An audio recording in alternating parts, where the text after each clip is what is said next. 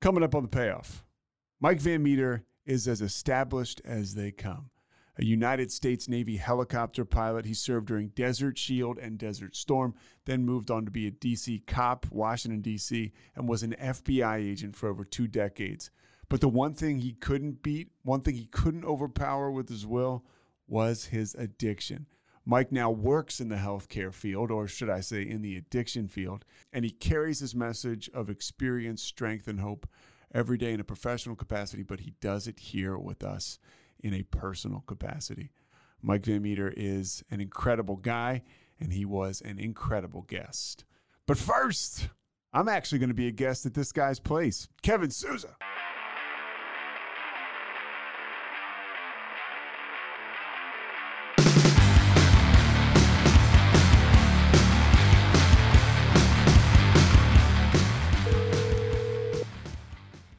Hey, Pete, you there? Yeah, I'm looking for Van Meter Wellness Solutions LLC. Is this it?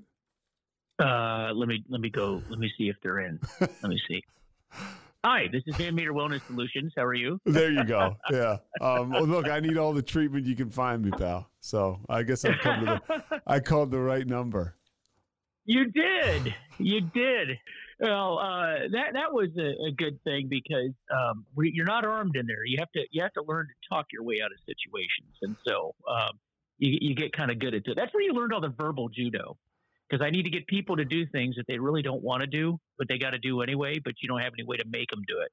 So you, uh, you you have to use your mouth to get it done. Uh, it's bad enough as an alcoholic. You probably already were a manipulator, and then you learned all the, all, all these skills, right? So it came naturally. I just want to go through it here before we get started. Uh, yeah. Eight years as a U.S. Navy helicopter pilot. You served in in two wars. Uh, uh, career as a corrections officer, DC cop, and then an FBI agency. And at some point, we get sober. It's hard after talking to you. I was on your Recovery is Possible podcast last yeah. week, but it really is hard to imagine such a decorated individual uh, hitting any kind of bottom. How, how, how did that happen? Well, you know, that's a, a good question. And the, the thing is that I think that that's part of why I'm doing the work that I'm doing right now, um, because I my specialty really is first responders and, and, military people. And one of the big myths is that people like myself and people that are successful and accomplished can't hit a bottom. Um, and the fact is that people like that do. You know, there's this stigma that surrounds addiction, and I know you're very well aware of that, and, and I and it's something that I've really devoted the rest of my life to combating. This stigma is something that has to be eradicated because I think the general public has this perception that people that have addiction issues or people living under the bridge and people that are homeless, and there certainly are those individuals, and and we're doing what we can to help them where we can. The fact is, that's actually a very small percentage of the people that struggle with addiction. The fact is, the most people that struggle with addiction are uh, people that are working in society that the other people in society might look at and say, "Hey, that's a successful person." And some of them are wildly successful. You and I both know those people that are wildly successful that yet struggle with uh, addiction issues and mental health issues, or a combination of the two. And when I first came into recovery, that's what I dealt with. You know, in, in my profession, that you know, if you think about my background from, and I, I entered, you know, I when I first went into training for the Navy, I was 19 years old, and I'm uh, I'll be 57 here in a few months. And if you think about it, from the time I was 19 to now, I was conditioned to not be powerless over anything. Huh. I mean, if it, if it's a fight, I'm going home. You're not uh, you come to me for help. I don't go to you for help. If you think about it, as an FBI agent, as a police officer, you know, people, it was amazing. It always amazed me as a, as a FBI agent in particular, like whatever the subject is, people thought I had an answer to that. If uh, you wanted to certainly know about criminal issues, you'd ask me if you wanted to hear about something in the news, you would ask me. But people would say, "Hey, what, what do you think of the stock market? what the hell do I know about the stock market?" You know, but it was just it was like this aura that was around you that people thought, "Well, you're an FBI agent. You should know everything." Now, if you juxtapose that over to now, an FBI agent needs to be in recovery, and your whole life has been people come to you for help. You never go to anybody else for for help, but now you need help. Then what do you do? And step one, if, if those the, for the people that are listening that are familiar with the 12 steps, the first step is I'm powerless over alcohol and my life has become unmanageable. And of course, you could take alcohol and replace that with anything. And, you know, it, it's powerlessness on manageability. And that was really looking back on it, you know, sort of doing the, the, the post mortem on my recovery career. I think that was really the big issue. The, the thought that I could be powerless over anything was foreign. It was not in my DNA to feel that way. And I did not get any semblance of sobriety until I absolutely understood that. And I think that that was the, the big part of it in, in overcoming that. So, uh, I know in my profession, in the FBI, the police department, the Navy, all of it, all those professions that you just mentioned that I was a part of, uh, I knew people that needed to be in, in recovery. Um, uh, my mine progressed. It took a, a, period of time for that to develop, but I knew people that certainly needed help. And in fact, the funny thing is, when I was a naval officer, I sent many of my troops to treatment to get help. And I back then I couldn't understand what their problem was, why they couldn't get well.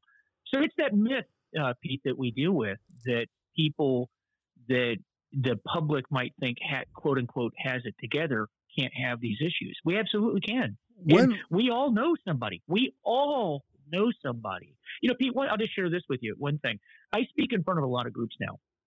And one of the things I do in the beginning of every talk I do is I ask the audience, who in here knows someone that has an addiction issue and you feel that they need to get help with it? How many of you know somebody in your life that fits that category? Do you know, Pete, that I've never not had an audience where every single person raised their hand? Every single person raises their hand. That's the extent of this yeah epidemic that we have, really. It touches everybody in one way or another.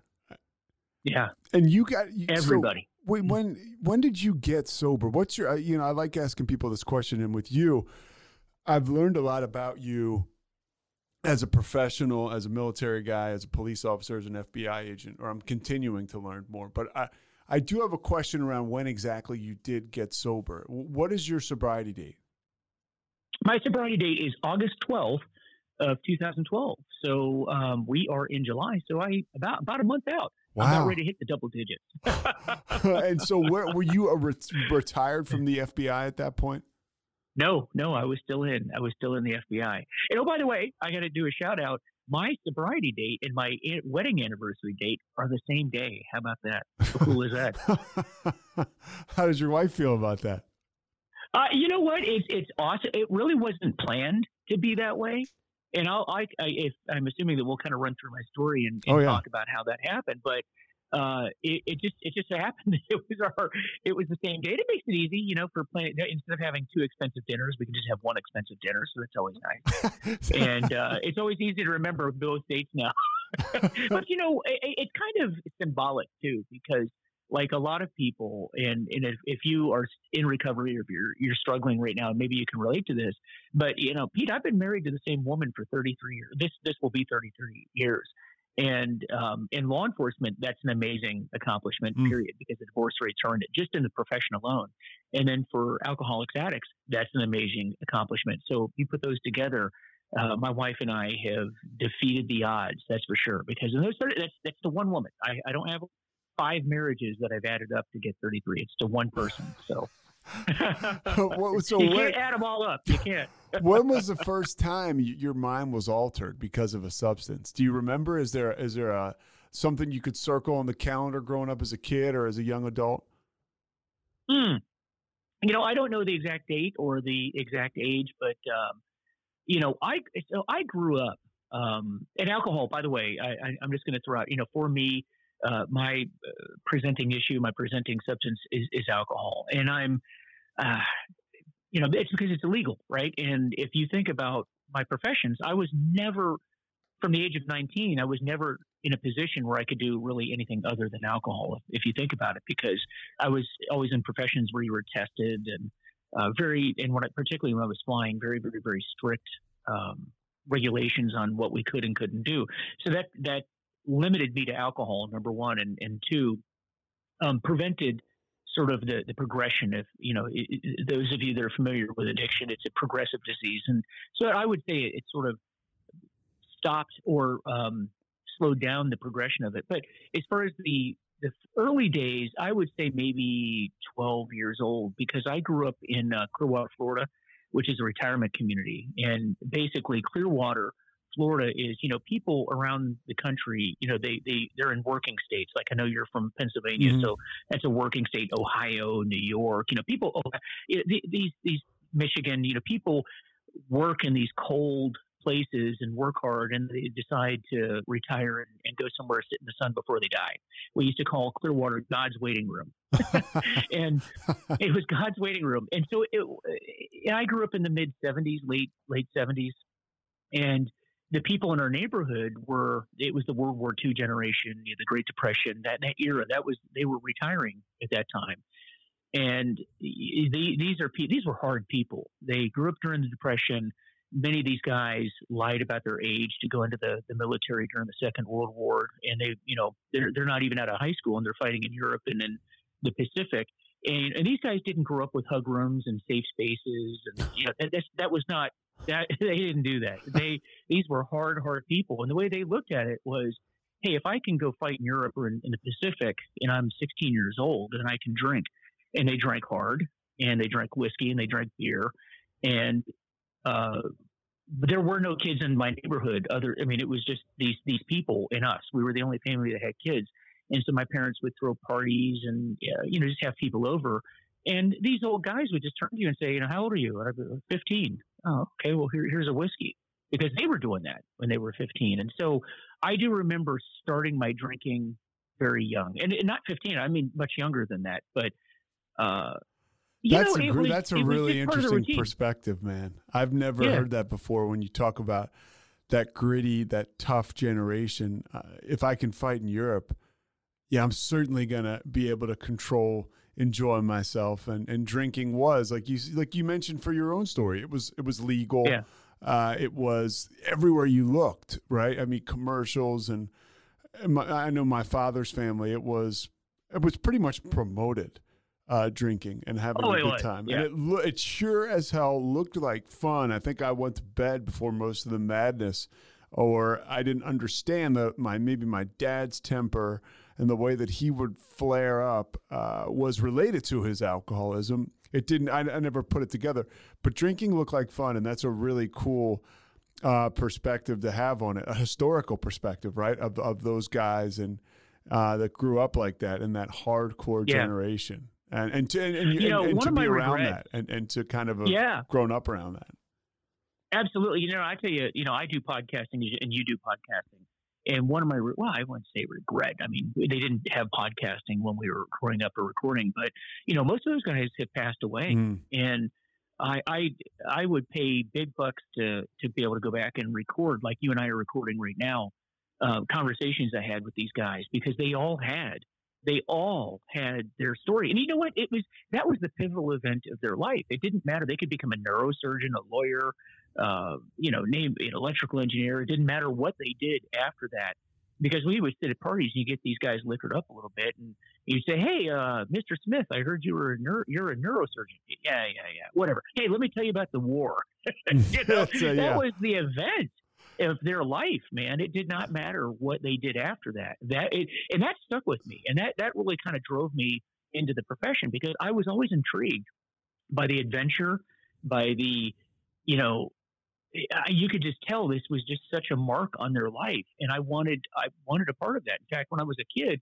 Uh, you know, I thought, man, just too bad I wasn't born in that era because I think I would have fit. I, I seem to almost relate more to that generation than my own generation because these guys they loved their country. Uh, they they knew that they were part of history, and they uh, they knew that they were fighting evil too. I mean, World War II was truly if, if you could talk about good and evil, it was it was definitely good versus evil, and they knew that, and they knew that, and I always respected that. But that kind of drove me into the military and law enforcement, actually. And you're you're growing up around the quote unquote good guys. You're seeing them, um, you know, drink a lot and you're yeah. seeing them have fun and it's like why wouldn't I be moved towards that lifestyle to serve my country and and this this is like a great a great bonus. When, when did you start to kind of see alcohol becoming just have a more of a role in your life as you evolved yeah well you know looking back on it it's and again you, you and i both being in recovery we can look back you know, and, and particularly with some of the, the addiction training that I've had over the last couple of years, I can look back and I can clearly see things that were there, the, the marks, the, the stamps, but, you know, it was not evident then because for those that are listening that may be new to addiction, you have a couple of things here. You have the social environment, like what we're talking about. So I'm around all these people that are drinking um, heavily. And then you, you put in the, the biological, physiological factors, right? So you have a, genetic uploading or a predisposition, and then you couple that with social environment. And you really need to have the two that that will go together, right? Or one fuels the other. Let's put mm. it that way. So what I didn't mention was that uh, addiction runs in my family. My mom uh, died of her alcoholism. Um, her parent, both of her parents died of their alcoholism, and I don't know the rest of the family line, but certainly those two. And then on my the other side, my my dad's side, you have the process addictions, which are uh, those of you that aren't familiar with process addictions. Those are addictions that you can have where it's not putting the chemical in your body, but it can be addictive. For example, eating is one of those uh, although you put your, your body, it's still considered a process addiction. Uh, pornography, gaming, uh, gambling, uh, those types of those would be process addictions, and so that happens on the other side of the family. Now you put that together, that means that I was already genetically preloaded uh, for that, and uh, when now when I work with patients and we go through the biopsychosocial assessments and we go into the history uh, n- nearly all the, the patients that you work with will have addiction somewhere else in their life. In fact, I would imagine you had it somewhere. Oh yeah, am my, I correct? Yeah, my dad's family. Yeah. yeah, there was big time alcoholism on that side of the family. Yeah, see. And the first common, time I drank, it, and, and and it's for me. I don't know if it's like this for you. It was kind of a load off when I finally accepted that I had this disease and this addiction yeah. issue because I was a sick person, and there was an opportunity for me to get well uh, through getting sober and through stopping it. Whereas for a while, I felt like, well, alcohol and drugs are this gift, um, and and they're going to be stolen from me. And at some point, right. I kind of saw for what it was: is this thing's killing me, uh, and, yeah. and and and it's it's not me. I'm not, I, there's nothing fundamentally wrong with me.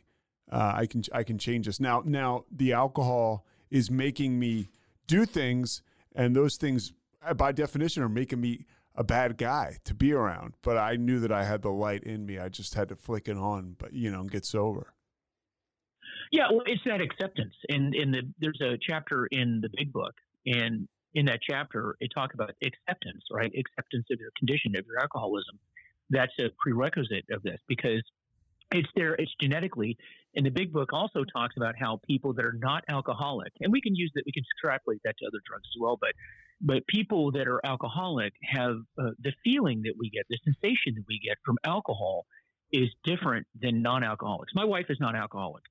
And I know, you know, back when we were dating, we were dating in college, and, and if she would have. Where'd you go to school? Uh, more than uh, Florida, University of Florida. Oh, okay. Gator. Okay. Yeah, uh, University of Florida in the, the mid 80s. And, you know, big party school. And that was that was actually part of my story, too. But when she and I started dating, um, if she had more than two drinks, you know, it was that, oh, I'm, I'm feeling kind of lightheaded. I'm feeling tingly, and I don't like that. You know, and I never understood that when we were dating because I'm like, yeah, that's just that's just the ride home. that's what you mean.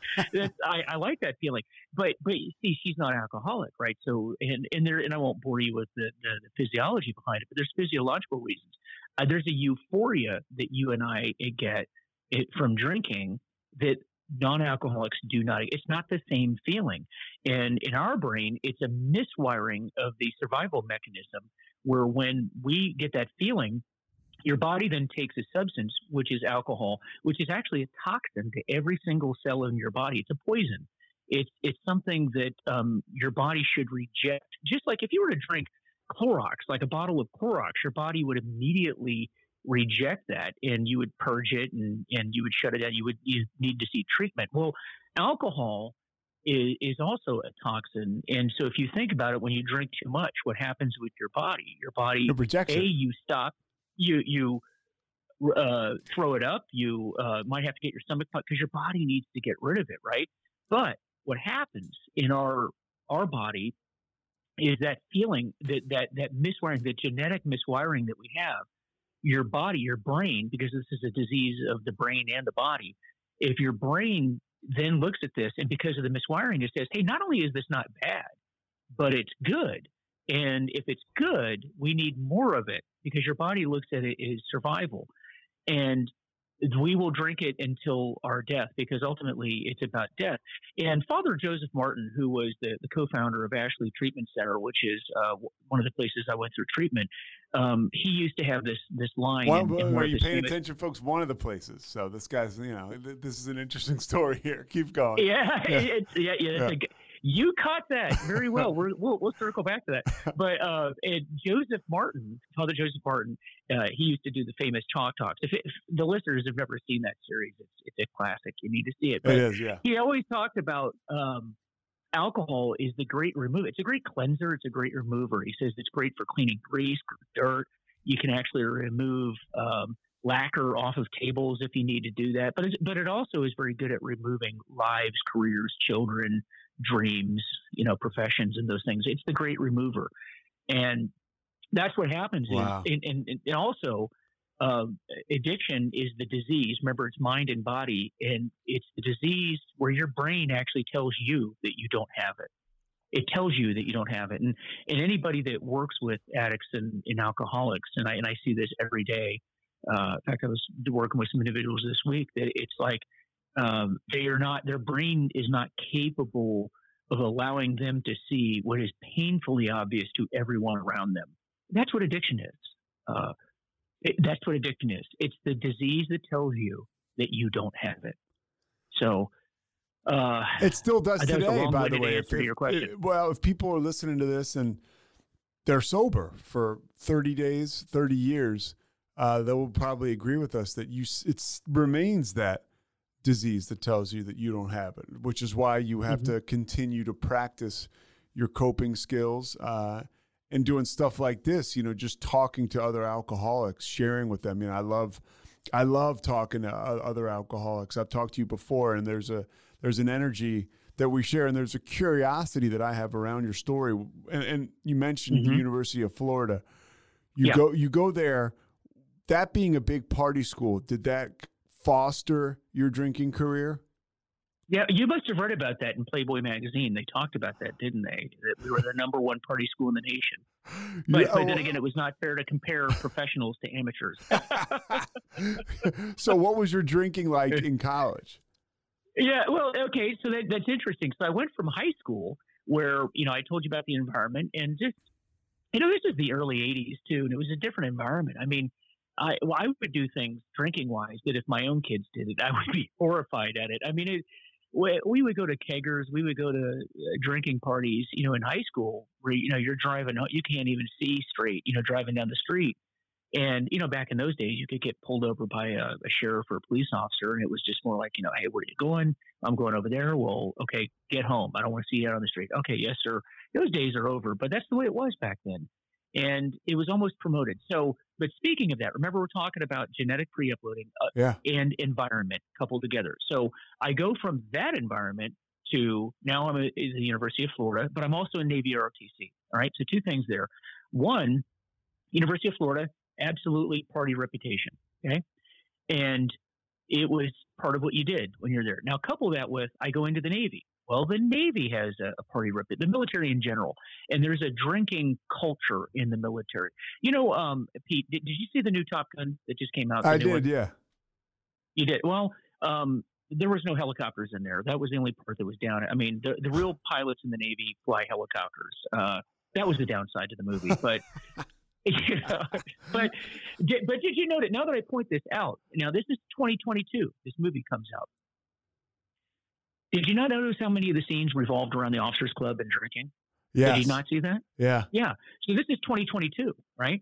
Now the first movie uh, came out in, uh, in the mid 80s, and it, it, if you go back and look at it, if you doubt what I'm saying, go back. The movie tends to center around drinking.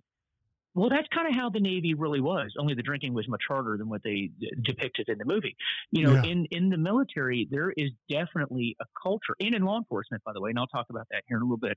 But there is a culture in the military of drinking. I think it's better than it used to be, but it was definitely, definitely there. The Navy had a reputation for drinking, and you know, when I went to flight school in the Navy, some of my instructors were Vietnam era throwback guys. I mean, so it was even worse. Remember this tailhook was like if you remember all the the fiasco with tailhook, that was this group of people that were coming in and and when you know on the weekends, you know, we worked hard. I mean, let me tell you, the, the military uh, naval aviation is no joke. You know, flight school is tough, deployments are tough. Uh, it is, but when we were not on deployment and we were in port or we were in in the squadron um, if the commanding officer said, "Hey, we're going to the officers club," that was not like that was not a suggestion. Yeah, you were going. I had a I had a guy. Drank. I was lucky enough to have a guy on here who had like 150 something combat missions in Vietnam, yeah. flew F fours, and he said yeah. that his name's Colonel Dan, and he always eh, come hell or high water, literally, like if he wasn't in the air fighting, he was in that officers club like every night for yeah. I don't know how many years. Yep and uh, it's just the way it was. And just like you said with your the guys you grew up around, you know, this guy uh, went on to be wildly successful financially, but really all he wants to talk about uh, is his experience in the military and and mm-hmm. what he, what he did. Uh, with his brothers in, in Vietnam, and and I did find that to be a very interesting thread through his story. That it just seemed like it was uh, like part of the curriculum was was hardcore yeah. drinking. Yes, yeah. Uh, it was it was expected. It was expected of you. there was no. I, I, don't remember anyone ever saying, "Uh, yeah, no, sir, I'm not going to go." Uh, just so you know, I don't. I don't drink. yeah, yeah, I don't. I don't remember anybody ever having that discussion. And when you were on to put, no, you got to remember too. Flying, we had very strict guidelines in in bottle to throttle, uh, which we we and I. Uh, What's bottle to throttle? respect that. But like you know, you so you have so many hours uh-huh. that, uh, and it's it's true. The airlines have this now. How you know when your last drink to when you can actually get into the cockpit and fly. That's very strictly regulated in uh, the military. Back when I was in the Navy, it was even our standards were actually even more restrictive than the, than the FAA. Uh, but the FAA actually was drives those guidelines. So there there is a, a, minimum number of hours that you have from the time that you drink to when you can fly, and we respected that. Do you now, remember what it was for you? Uh, it was eight hours okay. back when I was in the Navy. I, be- I believe. Now, you know, I haven't flown in many years, and so if there's any pilots out there, I, I've heard that it's ten hours now. Okay. But uh, it, it, it was eight hours back then. Now, keep in mind that's when you're in port and you can drink. Now, when in U.S. Navy ships, when you're you're on deployment, you are there is no alcohol in Navy ships, and so that that rule is really not it was not relevant when we were at sea and on deployment because you know it's just not available. But when we would pull into a port you know, I'm sure that most of the towns that we pulled into were very happy to see us leave by the time by the time we left, because it was it was, and you got to remember too, and I think the American public doesn't understand that your average like pilot in the the military is in their early 20s. You got to understand, I was like 23, 24 years old, flying multi-million dollar aircraft into combat zones, and on the back of you know, I flew off of the the frigates and destroyers, the small ships you know, you're I'm landing, you know, a helicopter on a pitching and rolling ship at night in the rain. You know, I'm 24 years old. Yeah. I mean, you understand that, right? And when you're on an aircraft carrier, it's hard for me, uh, a, a layperson, to wrap my mind around that. I mean, it, these it, guys, you know, the, the average age on an aircraft carrier is like 20 years old. I don't think most people understand that. You know, so uh, yeah, we we played hard, we drank hard, and we did very dangerous stuff. And did you find any of your drinking behind some of these these moments? I mean, you've probably, I would imagine, seen and heard it all. Uh, and did you, even though, like you said, you, well, I guess because, like you said, you know, those guys were just pretty much the guys you grew up around. It goes back to those World War II guys. Drinking was part of the culture. I don't want to hear about your feelings. Um, yeah. Did did you? Oh, nobody talks about feelings. Yeah. yeah, yeah. Was there a lot of a lot of drinking to kind of cover up the experiences that were happening uh, throughout the military? Uh, yeah. Um, and then you just couple that with I like the feeling. I, I like the feeling of being buzzed. I like the feeling of being drunk. And, it, and I think you and I both would, yeah. if we were truly honest, if you and I could have that feeling now and do it without consequences, we'd probably do it now, right? Yeah. So it wasn't just the. I think the feelings. You know what? For, in my story, I actually think the covering the feelings eh, didn't really have anything to do with the military. It came later. It came later as the as it progressed because you know I did do a career shift and and went into a um, uh, you know, you got to remember in in the Navy, yeah, there was death and destruction, and I, you know, I would I would be faced with, uh, you know, I'm I'm talking to a guy in the uh, the wardroom, you know, they call it where the officers get together in a ship, a wardroom, you know, one day, and the next day, you know, they've crashed, and the guy, so the, this guy that you you just ate dinner with last night's now dead because mm. he crashed a, an aircraft into the water, and those were my first early death experiences, but uh, it, but they were occasional, right? And when it comes to combat, you know, as a pilot, so it's not like it was up. Anything we did was up and close and personal. Um, it was later when I got into law enforcement, where particularly big city, you know, I was a DC police officer, and um, death and destruction was uh, in your face, and it was every day. Yeah, that that yeah. I think was more. That was when the drinking to mask feelings became more apparent. And let's, let's go forward to that. And don't let me skip over anything major, you know, if there's anything, because uh, mm-hmm. your story, there's a lot to cover. Uh, you, yeah. Part of your helicopter. Because I'm old now. Yeah. no, but now, before you were old, if you want to call yourself old, you still have plenty to talk about. As you move forward, there are experiences, like we said, um, fighting in the Middle East, fighting in combat zones, fighting in war. Uh, and then you end up being a corrections officer, which you uh, mm-hmm. uh, mentioned to me offline. You you develop the art of verbal judo because you can't have weapons as a corrections right. officer. Uh, so you learn how to cultivate that silver tongue, and then you move into law enforcement, and mm-hmm. you know, a, a Washington D.C. as a police mm-hmm. officer in what the nineties, late eighties? Uh, yeah, 95, 96. Yeah. Whew, what, what, Up until I went into the FBI. What the hell is that like? I love that. For what the hell was that like? You know, it's funny because I, I always tell people I work for Washington D.C. and they're, and they're like, even other cops, even other cops are like, oh man.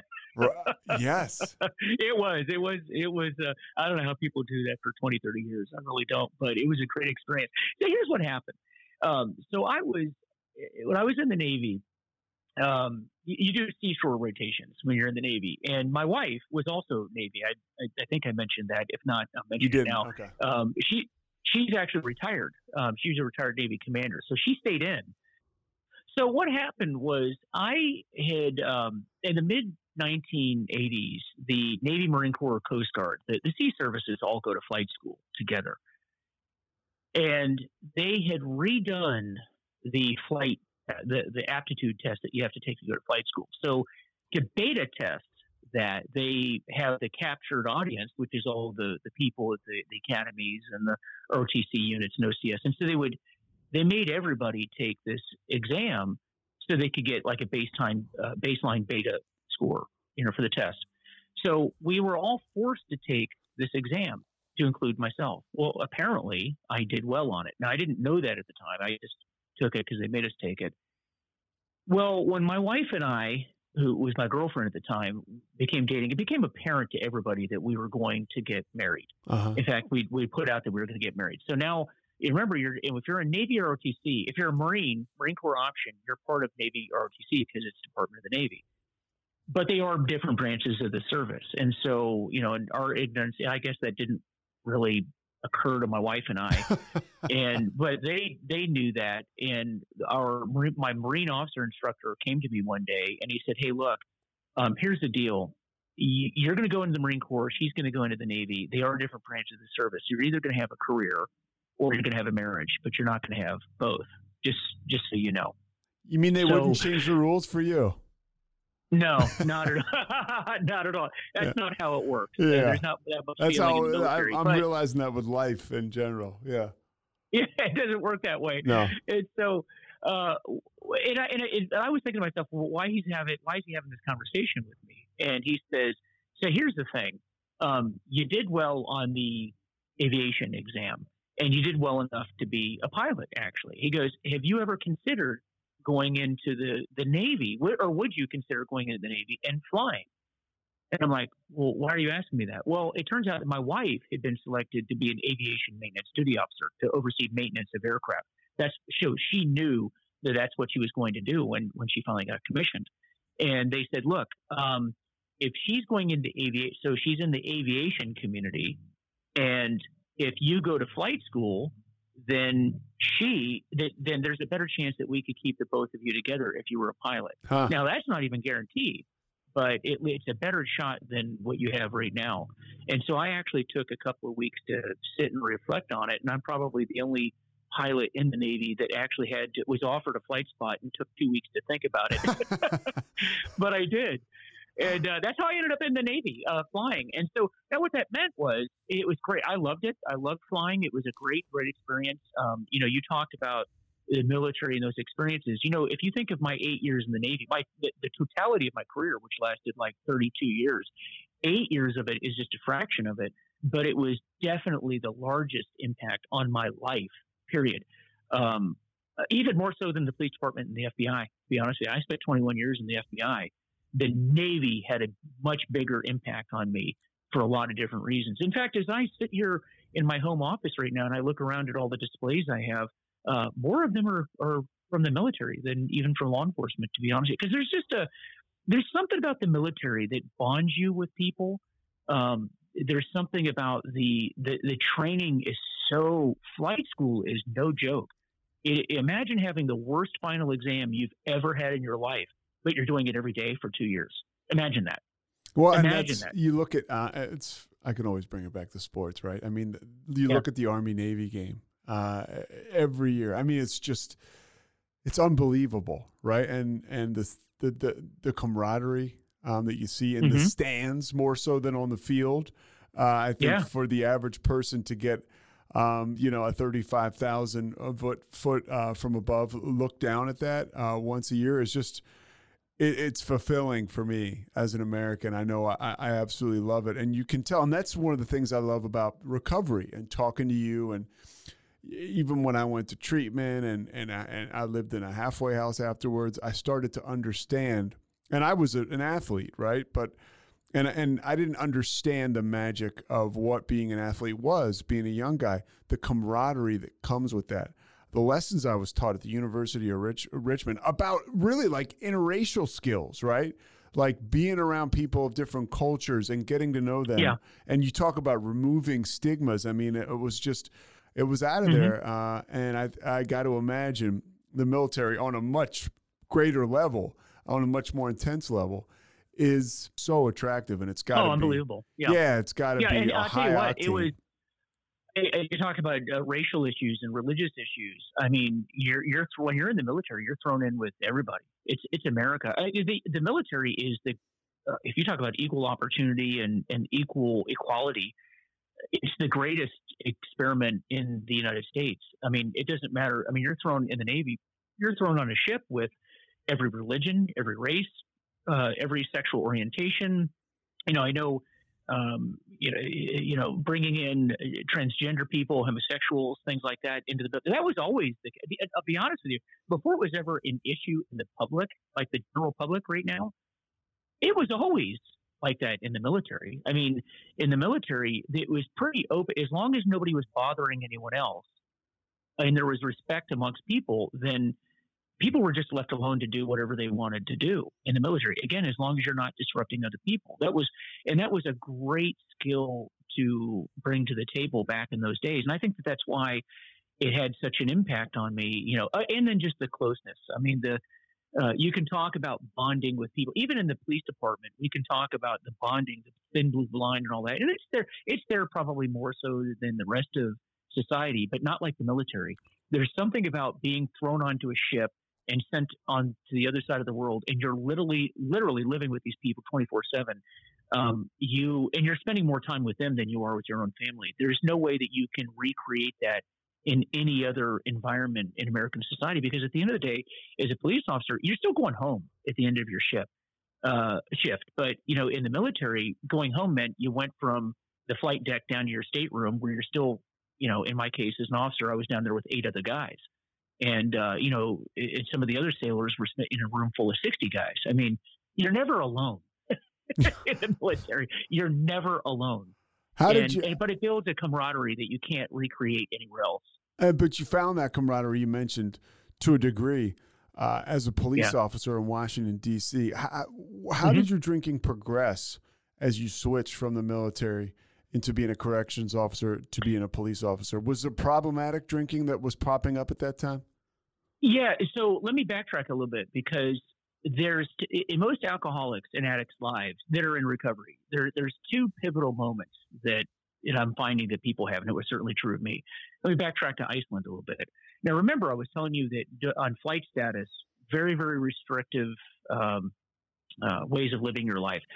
A lot of people don't know this, but when you fly in the in the Navy, I can only speak for the Navy, but we weren't allowed to take aspirin. If you took aspirin, you had to report it, and there was a good chance that you were going to get grounded. Because the idea being that if you're having to take aspirin or Tylenol, then that might be indicative of another problem. So we need to take a look at that. So very, very restrictive. Now, when I went to my, this was a short tour. So when my wife and I went to Iceland, this, uh, yeah, Keflavik, Iceland is where we were stationed, and because that was her her sea tour because uh, it was a remote duty station, and we were part of both of us were part of the staff of the the base there. Now I'm not on flight orders, right? So now I'm not flying in Iceland, so I don't have all these restrictions on me. Uh. And so the drinking started to progress a bit more. Um, and part of that was the isolation. I felt, you know, I actually I had a little bit, a little bit of bitterness. I have to be honest with you. I just spent three years at sea, and for a lot of people in the Navy, your shore tour is kind of like a break. You can go to someplace a little bit nicer, maybe go to maybe postgraduate school, you know, do kind of like a little bonus round type of, of thing. Whereas I'm like, they sent me to Iceland. They're like, well, yeah, but we'll let you spend time with your wife. Okay, yeah. but I'm on a, you know, Iceland's a beautiful place. I love the, the Icelanders and all that, but it is a rock out in the middle of nowhere, and the sun doesn't come up half the year. And uh, yeah, so the drinking started draw. to progress. Yeah, it was. Uh, but there was a, you know, uh, if you're Icelandic and I'm listening, look, I love you guys. I love the place. It was not you, it was me. Okay.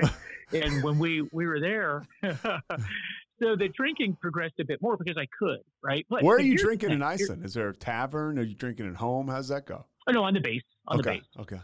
Uh, oh, oh, okay. Iceland's one of those places where if you were American, you had to live on the base. Okay. So we lived on the base. And it's interesting because my office that I worked in was across the street from the base housing we were in.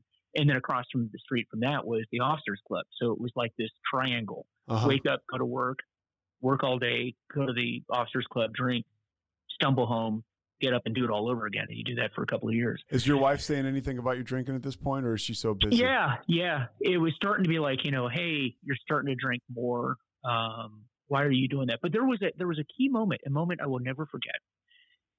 And I, my so I'm we're living in junior officer housing, and so all the junior officers are in this this one building. And my you know I had an Air Force guy on one side, and then uh, a Marine guy, a Marine captain on the other side. And this Marine captain, um, he was a very cultured sort of guy. And what I mean by that is, you know, he liked to read literature. Um, you know, it was it was interesting because he was a coat and tie kind of guy. And and what I mean by that is, like, if he invited you to hang out at his house, he was in a coat and tie, and he would send you an email saying, um, "I'm requesting that you be in a coat and tie." and you're like, "Dude, I'm just hanging out at your house." yeah. Um, yeah. Coat and tie. Right. So I don't know what that's all about, but that's but that's the way it was, right? So yeah. He invites us over, and what I didn't mention earlier, remember I was talking about all the World War II veterans. Yes. They were into their thing was men drink whiskey and beer, and women drink wine. So from the earliest days, I'd never had anything other than whiskey and beer because I was always told that's what men drink and women drink wine. So I've never, I'd never had wine in my life ever. So we end up at this guy's house, and he's very cultured, and you know we're listening to classical music and talking about literature as if I know anything about literature, and you know, but I'm I'm doing my best to play along, and this guy starts pouring wine, red wine, and and I'm thinking to myself, oh my goodness, boy, this is extreme. We're drinking wine. What what guy drinks wine? And it was a Cabernet, I, I, know now that it was a Cabernet, and I remember drinking this. And I, for those of you that are listening that are looking for a PhD thesis to work on, maybe you can study what the chemical interaction is between uh, the grapes in red wine and uh, alcohol. Because uh, I, you know, at the at the end of my drinking career, and when I go to AA meetings now, I hear a lot of people talk about how their drink of choice is Cabernet, red wine. Yeah, a lot. I mean, I hear a lot of people say that. So there's there's a correlation. So there you go. There's your uh, PhD thesis uh, right there. But anyway, so this guy gives me a Cabernet, and from the minute it hit my lips, uh, Pete, don't you know it was like the world opened up. You know, I, I think for a lot of al- alcoholics and addicts, it's like you you realize when alcohol was the answer, and then you also remember when it was killing you. Okay, but this was the front end of it, Mm. and that was it hit my lips, and there was something about Cabernet that it was like a different, relaxing buzz that was more mellow than anything I'd ever experienced. And it was, I remember, I mean, I, I remember to this day that feeling where I'm like, ah, this is the answer to everything right here. And I turned to my wife and I'm like, wow, I really like this. Cabernet, why did you never tell me about this? And she looked at me and she said, You told me that only women drink wine. And I said, You've never listened to me in my life, our lives up until this point. Why would you listen to me about this? and so, so that became it. And so red wine actually became my drink of choice from that day forward. And then it, it progressed from there. We'll get back to this conversation in a second, but right now, a word from our sponsors.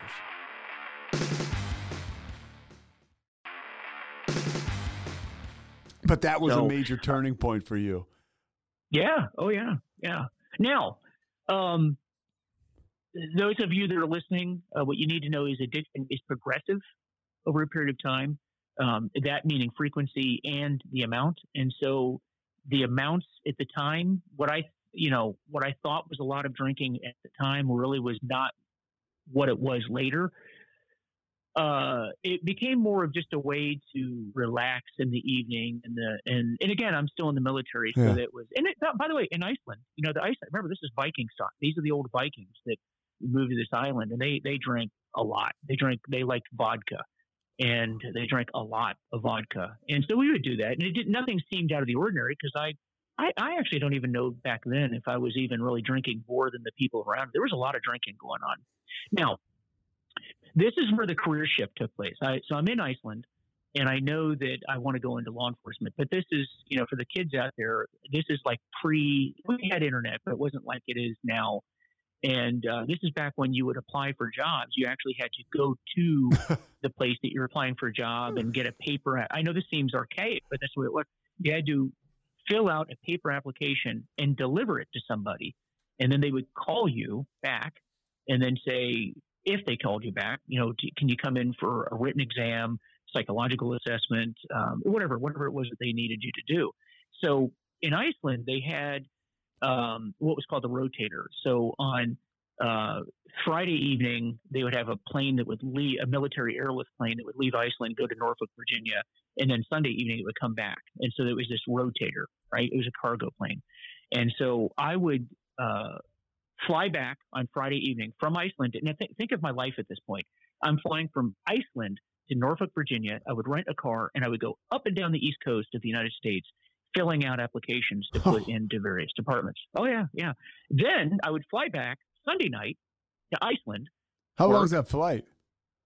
Oh, about six hours, I Okay, think. okay. I remember correctly. Yeah, Yeah, but I was doing this every week, right? yeah. Twice on the weekend.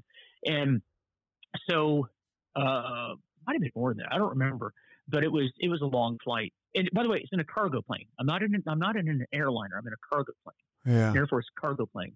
And so we I would drive up and down the East Coast and I would, you know, apply and then then I would get, you know, if they responded, hey, can you come back for a written exam? So I would fly back the the following weekend and in different departments, mind you, and I would take a written exam or a psychological exam or an interview or whatever they would want.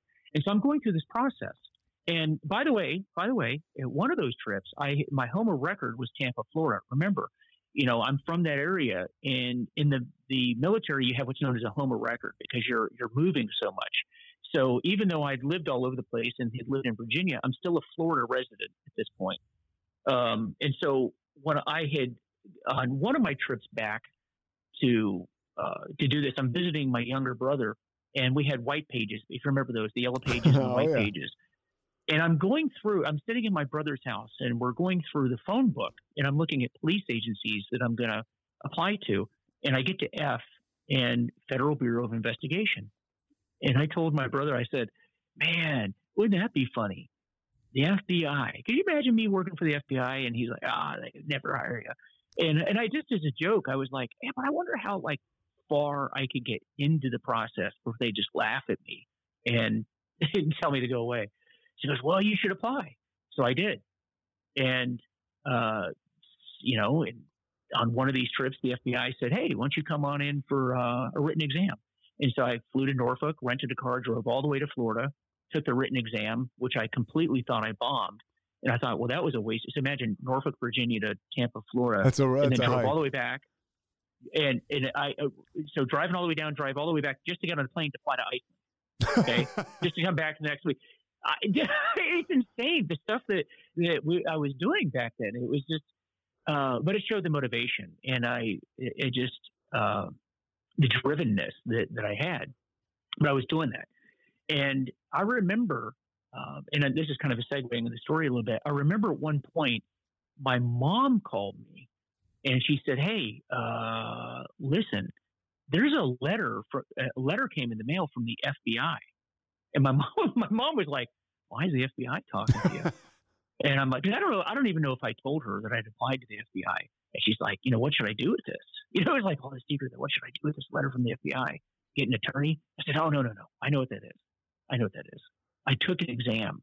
And I, I failed it, Mom. I did horrible on that. Uh, oh, oh, I'll tell you what. I'll open it and I'll read it to you. Oh, no, no, no. I, I was so embarrassed. Like, Mom, I know I did horrible on that exam please don't embarrass me. And of course, mom being mom, she opens it up, she reads it, and it says, Congratulations, you've passed the phase one exam. And I'm like, Mom, you're screwing with me. And she goes, No, this is what it, do you want me to send it to you? I'm like, Are you serious? I passed that, that exam? I passed it? She said, Yeah, that's what the letter says. Oh, okay. So keep that in the back of your mind. so I didn't hear from the FBI, but I there's a phase one and a phase two. This is phase one, which is, in my opinion, the harder of the two. Um, so I passed it. Now, meanwhile, I get out of the Navy. I discharged from the Navy, go to Norfolk, Virginia. My wife had orders to um, a base in Maryland. So we knew we were going to be in the D.C., Maryland area because that's where she was being assigned next.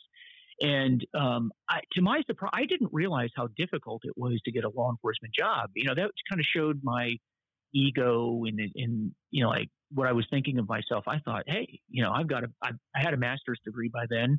I'm a lieutenant commander select in the Navy. I was a helicopter pilot. You know, obviously, I'm God's gift to you, right? you should be honored that I'd come to work at your place. And I found out that's not the case, and nobody really gave a damn about me or my background, and and, it, and it's actually very very hard to get a job. And so as I get back, it, it really just bothered me that I was unemployed. it, just, it just did, and uh, I was like, well, I can't not work. And so I took the I just read somewhere, hey, they're looking for corrections officers down here at the sheriff's office, and so I took it, and so I, I worked for about six, eight months as a, a corrections officer, and um, what an experience that was! Holy cow! What was, uh, it, what was the drinking like there? Uh, it increased, absolutely increased.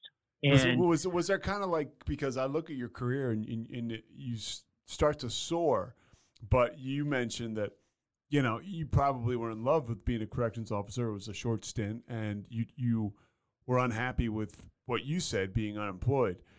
Uh, Yeah. So was there like a depression? I wasn't unhappy with the job. I actually liked the job Oh, okay. in a lot of respects, but um, uh, but it didn't pay anything. it didn't pay anything, and uh, no, I'm, I mean, I'm learned. a- I imagining. By the way, I'm imagining the guys that you were working with, right? Your coworkers. Yeah.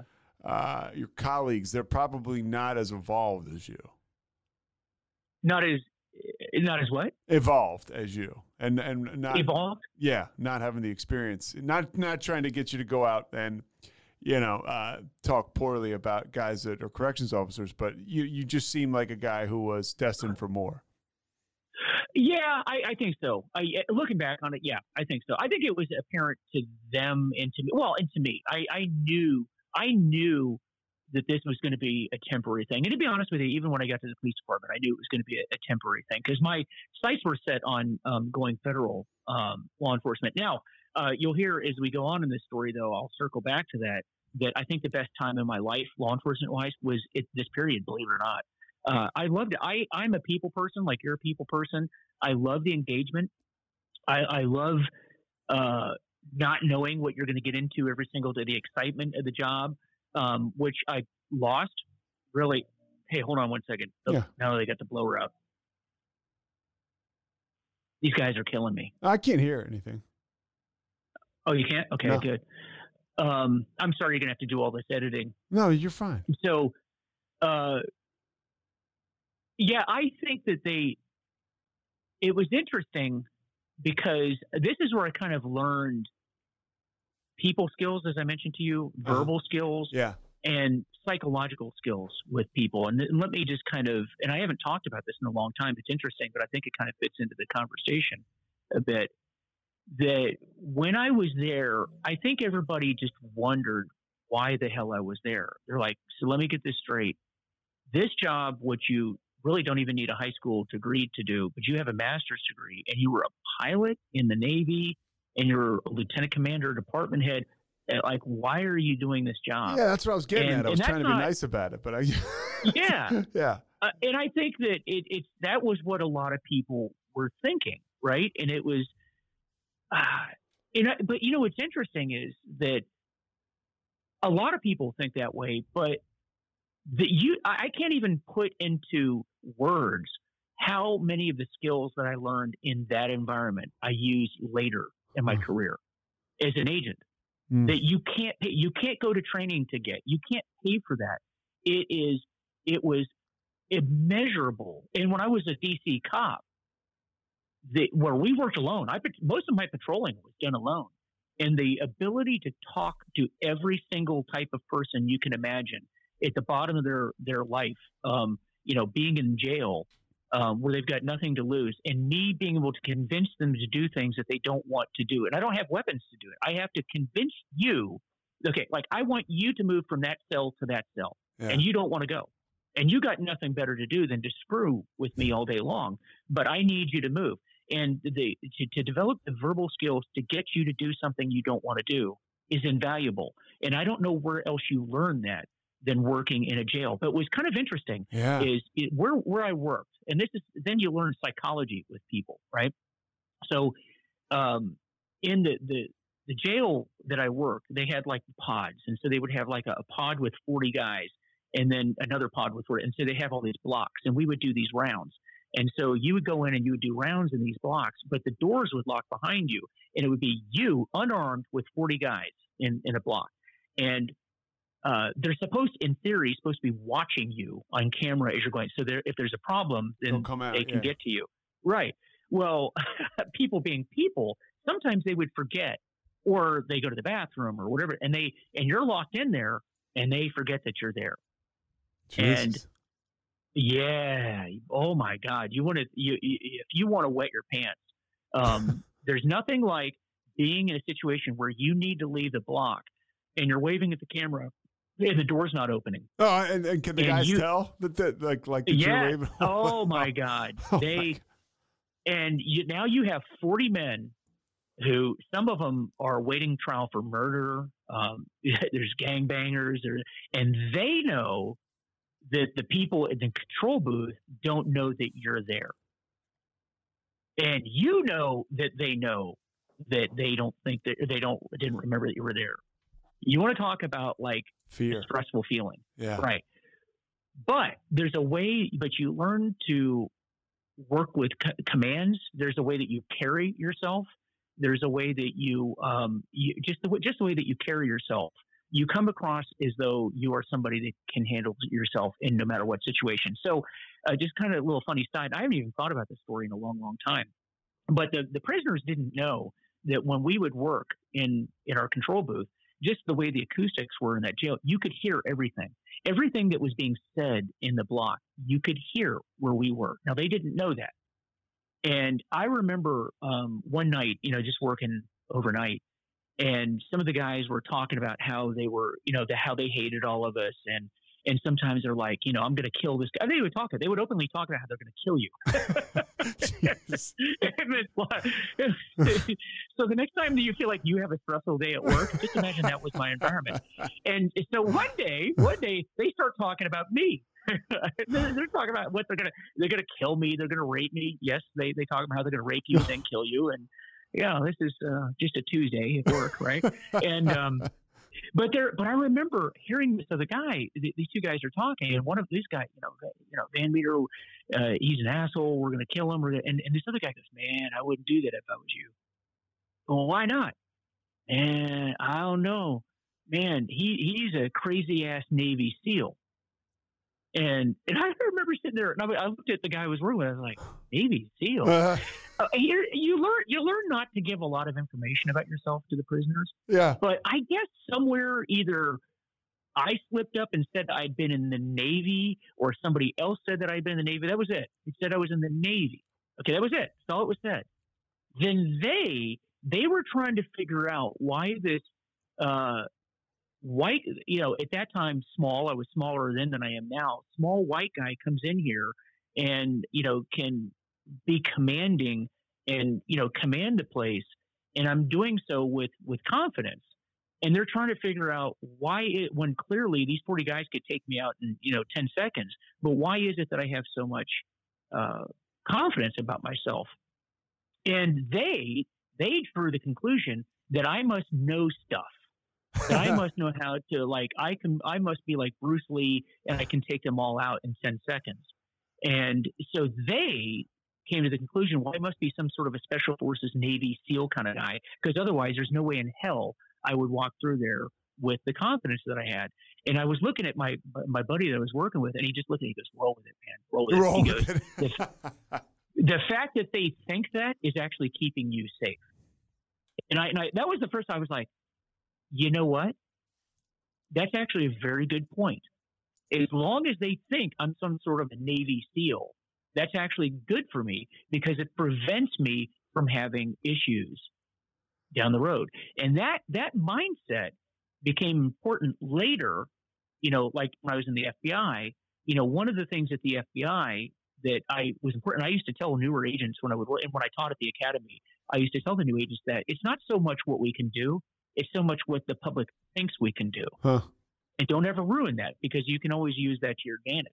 But I learned that uh, in the jail, a very important lesson. And then later, that probably kept me from dying on the streets of DC because, like I mentioned, we're patrolling by ourselves. And the the fact it, it's it's really how you carry yourself on the street. Not necessarily that, that you can take out everybody on the street. It's just they think that you can take them out, and that prevents a lot of trouble. I learned that prevents a lot of trouble from from occurring. How, so how very important lessons. Yeah, I mean that's a ton of, of important lessons and a ton of important things to take to take from this. How did this stuff start to? I guess maybe was it always at the forefront when the when the drinking became extreme, or did you lose some of some of that command you're talking about? So I would say during this period, is when it started to escalate. But in the beginning, so the the reasoning behind the drinking started to shift a bit, and here's what I mean by that. So, um, very when you go from local law enforcement to federal law enforcement, they're very different animals, very different animals, and the threats change. So when I was in the, the corrections and then certainly in the police department, you're, you're sh- this is shift work, days, evenings, midnights, and being the new guy, forget about days. You're just doing evenings and midnights. You know, if if you're you're the new guy, if it's a holiday, you're working it. If it's uh, overtime, you're working it. If it's, uh, you know, my wife used to call me the vampire. I never saw daylight during this period. It was always evenings, midnight. And if when I got to the police department, the only time I saw daylight is when I was going to court, and then you would leave court and then go back to the street and work at night. So the the shift work is very damaging to your whole physiological system. You can't get a circadian rhythm down. You can't um, you know, your sleep cycles, which are very, very important. I know now. Back then, you, I that whole period of my life, I don't remember sleeping very much. And then, by the way, we ended up having a new kid. I had that's when I had my son was born. So, any parent out there knows that you're not getting a lot of sleep when you have a young child. Now, throw on shift work on top yeah. of that. Now, when I moved, uh, so I eventually took, I decided I was going to take whatever the first police department came up was in, in the area that I was working, uh, that was Metropolitan uh, uh, Metropolitan uh, Police Department in Washington D.C. So I went there, and uh, that kind of this is the mid '90s, so height of the crack epidemic, and we we were averaging like a, a shooting per week when I was there. So imagine 100% adrenaline dump 100% of the time. Okay, there were no slow days in DC. It was man with gun, man with gun, naked man with knife, another man with a gun, domestics, uh, interspersed with traffic stops, which was usually gangbangers that you're pulling over. Uh, it was rough. I mean, it was a rough, rough department to work in. And so imagine what that does to your your physiology when you when you have your body's not designed to have that sort of adrenaline dumped into it every single day. That's where if I had to pinpoint the escalation huh. in the drinking, that was really where it started because you start, you know, it's not like you come home at night. Well, hey, honey, how was your day at work? Oh, great. I, uh, I was late on a project and my boss wanted to talk to me and she just rambles on and on and on. She frustrates me. Uh, good night. Well, how was your day? Oh, well, I, uh, I got into three chases and I had a guy pull a knife on me, wrestled him down. Oh, by the way, we, we picked up a dead baby at this and, you know, but otherwise just a typical Tuesday. Have a good night, honey. Uh, that's not the way it works, yeah. right? It's, it's a lot of trauma every single day. And the way that what I believe the only way I could learn to sleep or could sleep would be to drink a little bit. And that's what I did. And those of you that are listening, I have since found out that is absolutely not true. Alcohol does not help you sleep. In fact, uh, detracts from it. But I didn't know that back then. So that's anything, what I was anything doing. to turn off the lights at that point, right? Right. Because yeah, yeah, yeah. you're not coping otherwise in your job. I mean, you want to talk about an adventure, a, a dark adventure. If there's one instance you can pinpoint uh, in that experience working as a DC cop, I don't want to get us too far off track, but what was it? Mhm. Is there one defining moment of that craziness, what it was like to work on the streets in DC? uh, oh my God. It was every day. It was like 15 years compressed into about two, two and a half years. Um, uh, there wasn't any one experience. Again, I, I think it was the good and the bad coupled with, uh, you know, I think, uh, you know, I'll give you three maybe short, short instances of like when I knew this was like joke time was over. Like, this is real. I remember being, I was the first officer on the scene at Washington Hospital Center. And what had happened was a patient was being brought in with some sort of a wound. I don't even know what the wound was, but the guy was brought in and he was in, in part of a, a gang conflict. In, in, DC, they were called crews at the time. You know, they're, mm-hmm. they're gangs, but they call them crews in DC.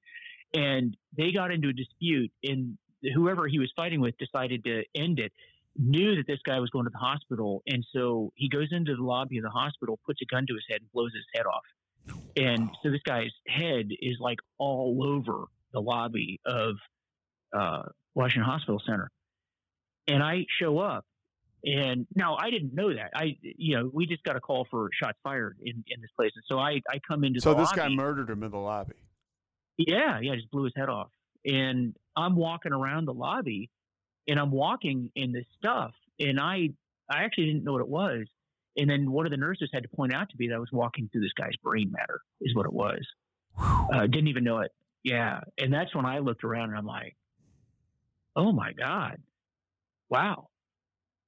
How do you Wow. keep how do you keep moving through something like that? Uh, you just turn it off. You ju- you, you just uh, you know the thing is that you're so in law enforcement. You know, it's not television. You know, there's a lot that you you, you become very aware that everything that you're doing is a case, right? What I'm doing, I have to document everything that I'm seeing, smelling, hearing, taught. You know, what everything that you hear. It becomes very mechanical. Like uh, uh, other people are obviously concerned about their safety. So, a you have to make sure the guy's not still there. That we're not. This is not an ongoing scene. Remember, I'm first officer at the scene, right? Yeah. And then you have people that, and this is the strange thing is, people act really weird when this happens. So obviously something traumatic happened. This guy's brain is all over the the lobby of this place. But I remember distinctly, like there was a doctor and a nurse, and they're kind of like the the nurse wants her purse, and the doctor wants his wallet, and that's all they care about. They're like, "Do you understand that this is a crime scene? You understand what just happened here? Yeah, but that's my wallet. I need my my wallet over there. Oh, that's my purse over there." And you're like, "Look, I don't give a damn about your purse." Yeah. and, and they're just focused on, hey, I need my purse. I need my purse, my purse. And so people act really weird. It's like they don't, they can't grasp the significance of what just happened. Um, and then you know that you have to document every little thing that goes on. and preserve it until you can turn the scene over to somebody else. So it becomes very uh, mechanical in that way. Now that creates problems in your personal life because when traumatic things happen in your personal life with your wife, you know, what's important to your wife and your kids, you know, the fact that, um, you know, like I gave the example, my wife might come home and say, oh my, I went to a meeting and my boss was late and she just rambled on for two hours and, you know, and I was going to pull my hair out and, you know, and, and when you're a cop, you come home and you think, really?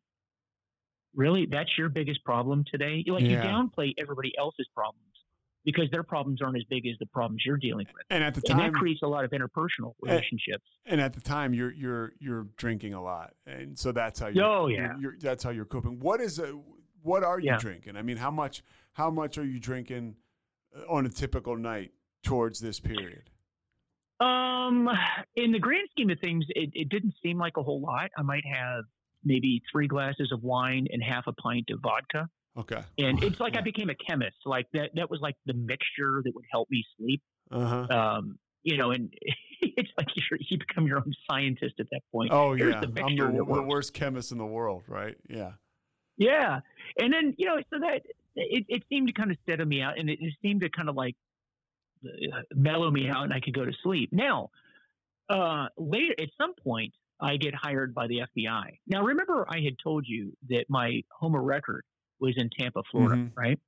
Now, I get out of the Navy, and my home of record now is Baltimore, Maryland, because I'm living in Maryland at this point. You know, I'm working in D.C., but I'm living in Maryland. Mm-hmm.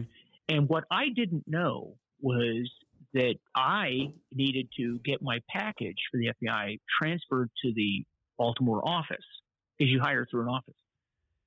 And so I didn't hear anything from the FBI for a long time, uh, like maybe four or five years. Didn't hear anything. And finally, I called up. I was like, hey, you know, what's the status of this application? And they figured out, oh, wait a minute. You're living in Maryland. No, the package needs to come up to, to Baltimore. Well, they did that. And one day I'm out on the street. It, this is one of the few times I worked uh, the, the uh, day shift.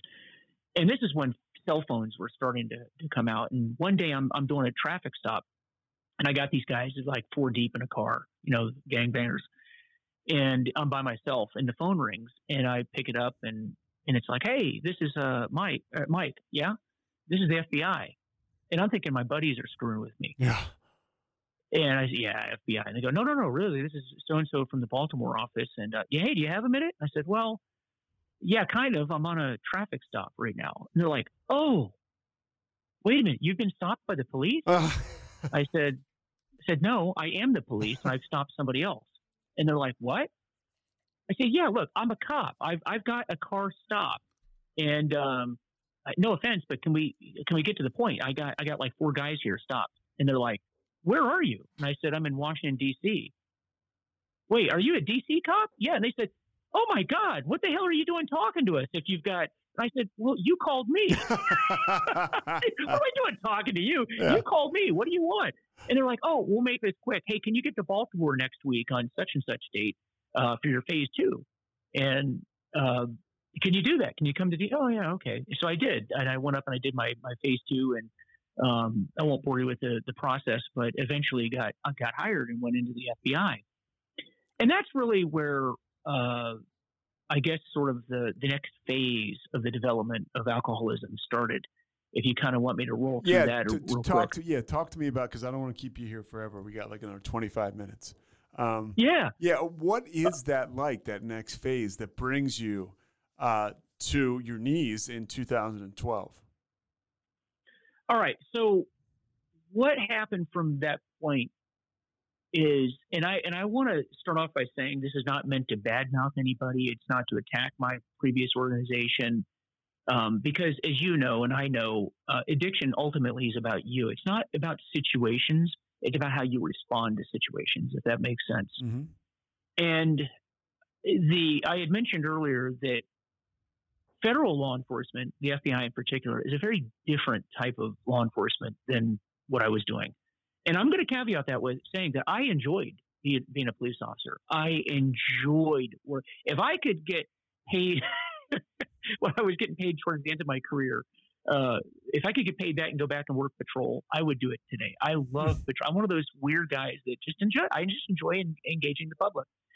You get to federal law enforcement; it's a very different animal. and it's very long term investigations. It's very, um, you know, you have cases that, you know, I started when I got Dallas as my first office, and and I, I started. And, Ten years later, I'm still working the same case. I yeah, mean, it, and there's the, how much interaction is there with people?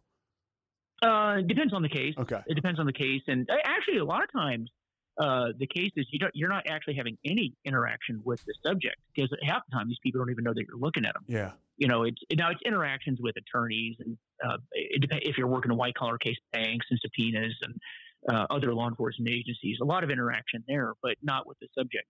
And I missed that actually. I missed the day to day, you know, talking to the person and building the rapport with them and uh, and all of that. And you, you kind of miss that to a large extent in the FBI.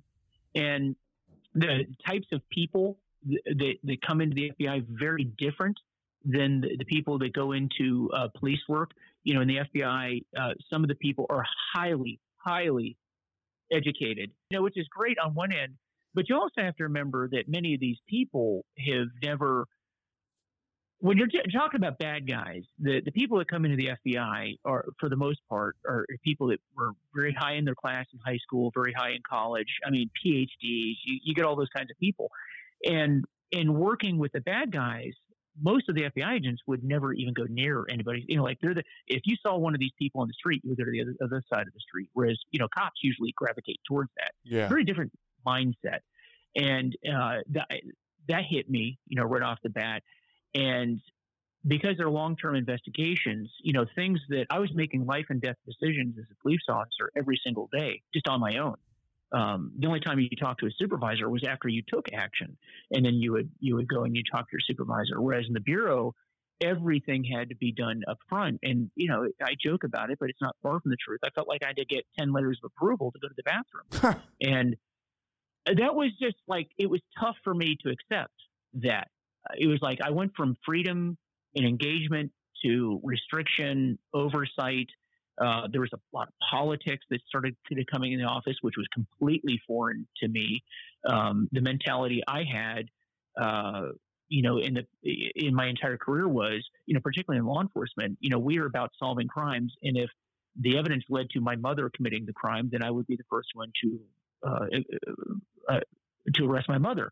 Whereas, you know, in the bureau, it was kind of like kind of pick and choose who you're you're going to go uh, target, those types of things. So those things started to settle in with me. I'm like, oh, not sure that I really like this. Yeah. But uh, you know, but you got to remember. But at this point, I'm like in my early mid 30s. By then, I've got a couple of kids, and you know, life stage reality sets in that you're like, okay, the pay for a law enforcement job, it's a good paying job. My wife had stopped working full time in the Navy, gave that career up to come support me in my dream. And I remember having, uh, you know, within the first two, three years, like, hey, you know, let's talk about this. I really enjoyed what I was doing over here. I think I want to go back to that. And it was, well, too bad. Yeah. Too bad. We're here. Um, you're the sole provider for the what you know for us and the kids, and uh, your happiness is really of no concern of mine. Um, you're you have responsibilities. and I was like, okay. We call that the golden handcuffs, where you kind of like at that life point where, you know, it's not about you and it's not about, and, and there's reasons why you do that. But uh, yeah, I was not happy with uh, the, the Bureau. I was starting to see some things. I was starting to see some corruption. I was starting to see, um, you know, one of those. And I think part of it with me is I'm a real idealist too, that I take an oath to the Constitution um, you know, I take all that stuff seriously, like very, very seriously.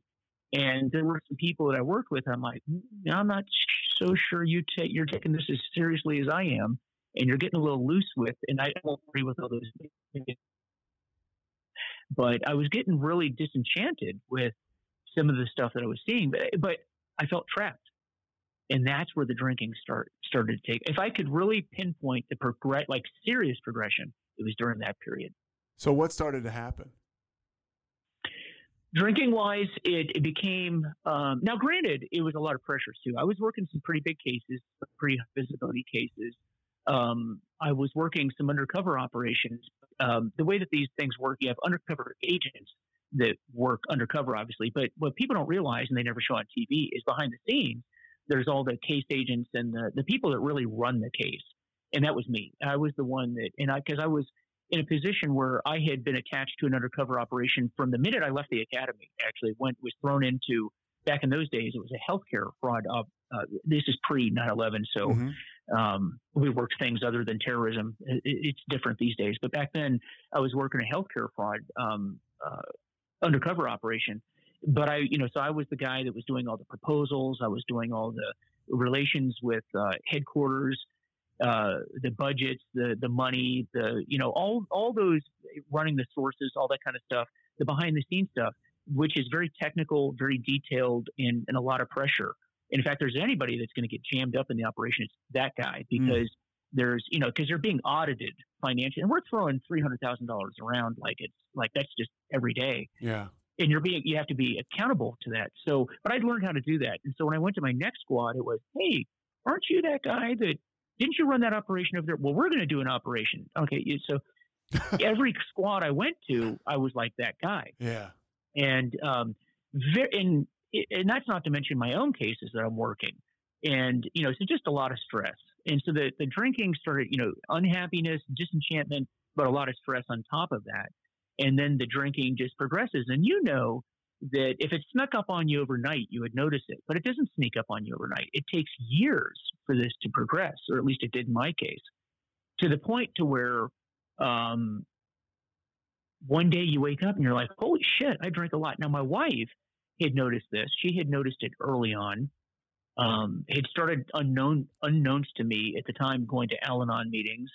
And then it was getting to the, hey, you really need to stop drinking. Mm. I started putting on a lot of weight. I was starting to have health issues and, and uh, and I'd always been somebody that was very conscientious about my health. And so how much you drinking out, like, on like a, on a real bad day?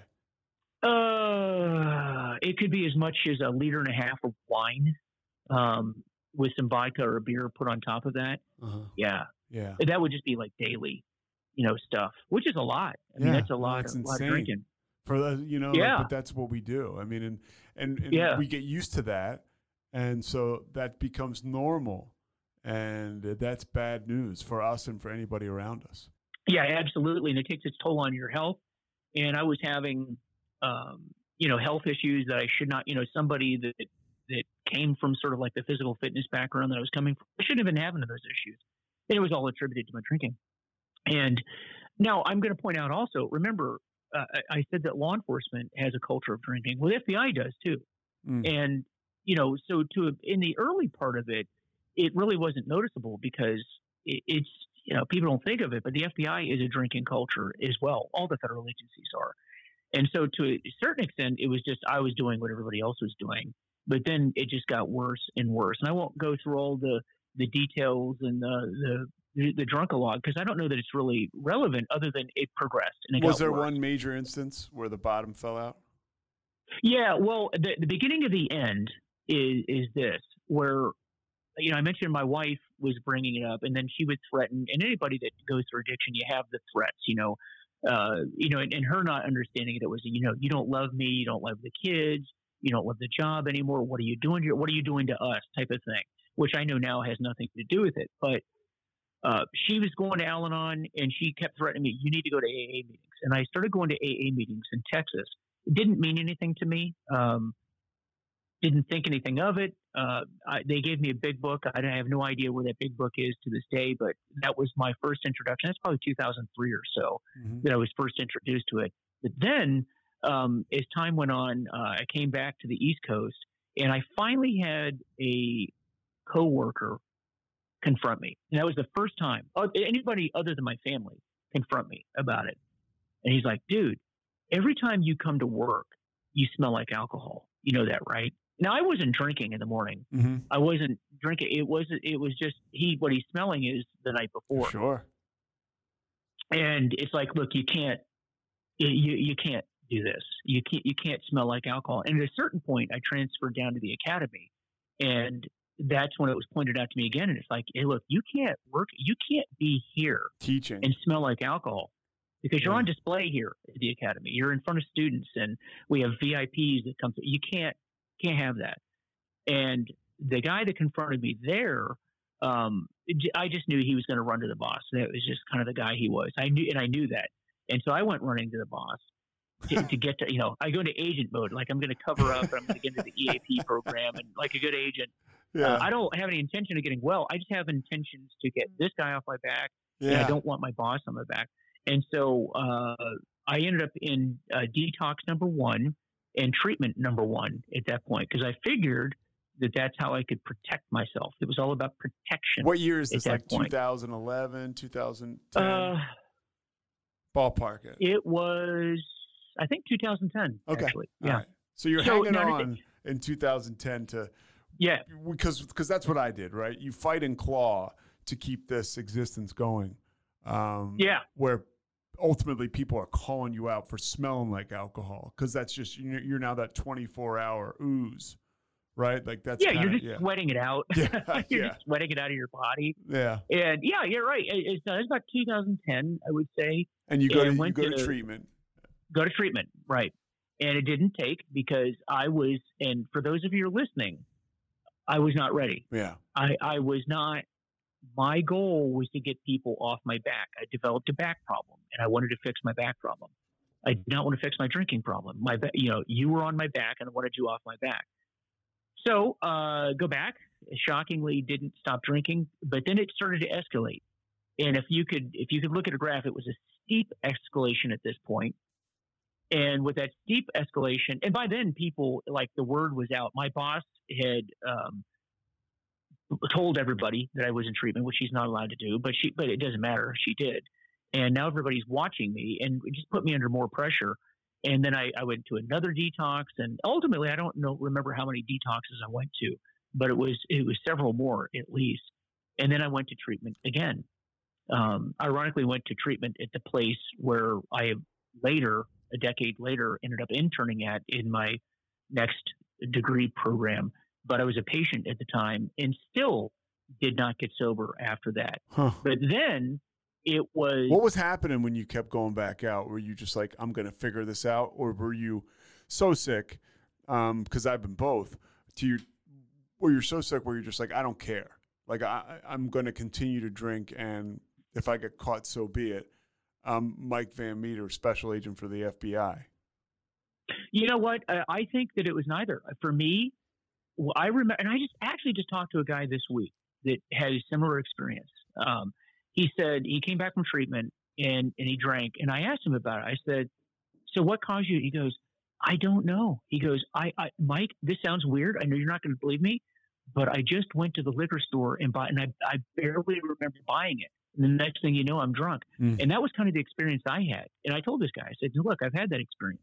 It was just, it was almost like my brain would just take over and I would end up at the liquor store and not remember it. And not, it was like, it would just, it was almost like something overtook me. How was your wife I hanging in there do it. during all this? Oh, just distraught. And and it was looking back, it was so sad. And I see it in other families now where, you know, she I would go to treatment, she'd come back and she'd be like, Oh, this is great. You're fixed. You're fixed. You know, we're gonna get back to our marriage and then I'm drinking again. And and I looking back on those days and just seeing the sadness in her face, like the def, just being deflated, and it hurts me to even think about it. Uh, but that's it was just because she just had such high hopes, and um, as you'll see though, she remember she was still thinking I was doing that to hurt her. Oh, like yeah. she didn't understand at that time. She did not d- understand the disease, and it was like you know I th- you know I love you so much. Why are you doing this to us? That was kind of the mentality, but it really hurt her right now. But after that second treatment, I drank. But by the here's the, here's the difference. By this point, and this is what scared me was I knew I needed to get well. I knew it, and I and I wanted to get well. And this is the key difference. Now I wanted to get well, but I couldn't. yeah, couldn't. that, that's happened. That that happened to me. When I made that decision, and it was like I couldn't get, and that became scary. Oh, terrifying. And when and now I know that I, w- I must have been in like stage four alcoholism because it, where it used to take tons of alcohol to get me inebriated, now I can get. I, I would end up in an emergency room with two beers. Now that's a sign physiologically that your body is shutting down. yeah. But uh, I was at the point now, and, and we can conclude with this. Here, here's the end, where it was starting to scare me, and I. you're you're around 46 years old. Uh, I mean, at the time, 10 46, ago- 47? Yeah, yeah, yeah, Yeah. Okay. yeah. Because I'm I'm 40, 56, almost 57. The reason I say that is it's that's at no time for a healthy man for his body to be shutting down. Uh, and, and no, that's what's happening. No, no. Ironically, when you look at the statistics too, that's usually in the mid 40s is when a lot of men decide to, you know, you're either going to continue with this on until you die or you're going to get better. If you look at the numbers, the, huh. the mid 40s, it's kind of like the, okay, what are we going to do? We're going to die or we're going to get better? Yeah. And I, I actually fell into that statistic. So, uh, you said we're going to very little alcohol. With this, your story, yeah. Yeah, yeah, yeah. And so uh, here I am, um, blackout drinking. And one day I wake up in the emergency room, and there's my wife and my son, who at that point was about maybe 11, 12 years old. And he, uh, I had this lady from the county standing over me, and I have no idea why I'm in the emergency room. And she's asking me why I wanted to die. And I said, I have what? what? And she said, Sir, why, why, why did you want to take your life? And I'm like, who are you talking to? Sir. And then she's like, do you know why you're here? I'm like, and I'm looking at my wife and my kid. I'm like, are, are they okay? And they're like, sir, we're here for you. Tell me what, what happened. And she's like, you don't know what happened last night, do you? And what, what had happened was I drank uh, into a blackout. I, I, to this day, I have no recollection of this. And I'm in the, the garage, and apparently uh, I was drunk and was uh, uh, about to kill myself with a gun. And my son walked out and he asked me what I was doing. And I said, I can't stop drinking and I'm just going to go ahead and end it. You know, you guys would be better off. Uh, I'm just going to end this. And he goes, Dad, I don't think that's such a good idea. Why don't we go talk to mom? How about we do this? How about we go talk to mom? And apparently I said, Well, why don't you just go ahead and do it for me? I'm too drunk. And he oh. said, Well, tell you what, let's go talk to somebody and he went and he got my wife, and uh, I ended up in the hospital, and there I was. And um, so I knew, I knew at that point, sitting in the hospital, that that was that was it. That was something really needs to be done. This is joke time is over. And my wife came over and she started stroking my hair, and we've been together since we were 19 years old. And she said, you know, behind all the gray and the, the wrinkles, I still see the young man that I fell in love with. And she said, I thought that you didn't love me. I thought that this was about you weren't trying hard enough. And I thought that if you were going to die, you were going to die in a plane crash, you were going to get stabbed, you were going to get shot, you would die of cancer, whatever. But I didn't think it was going to be alcohol that would take you from me. She goes, but I know that it, I know that that's what it is. And she goes, I didn't believe it was a disease, but I clearly see it now.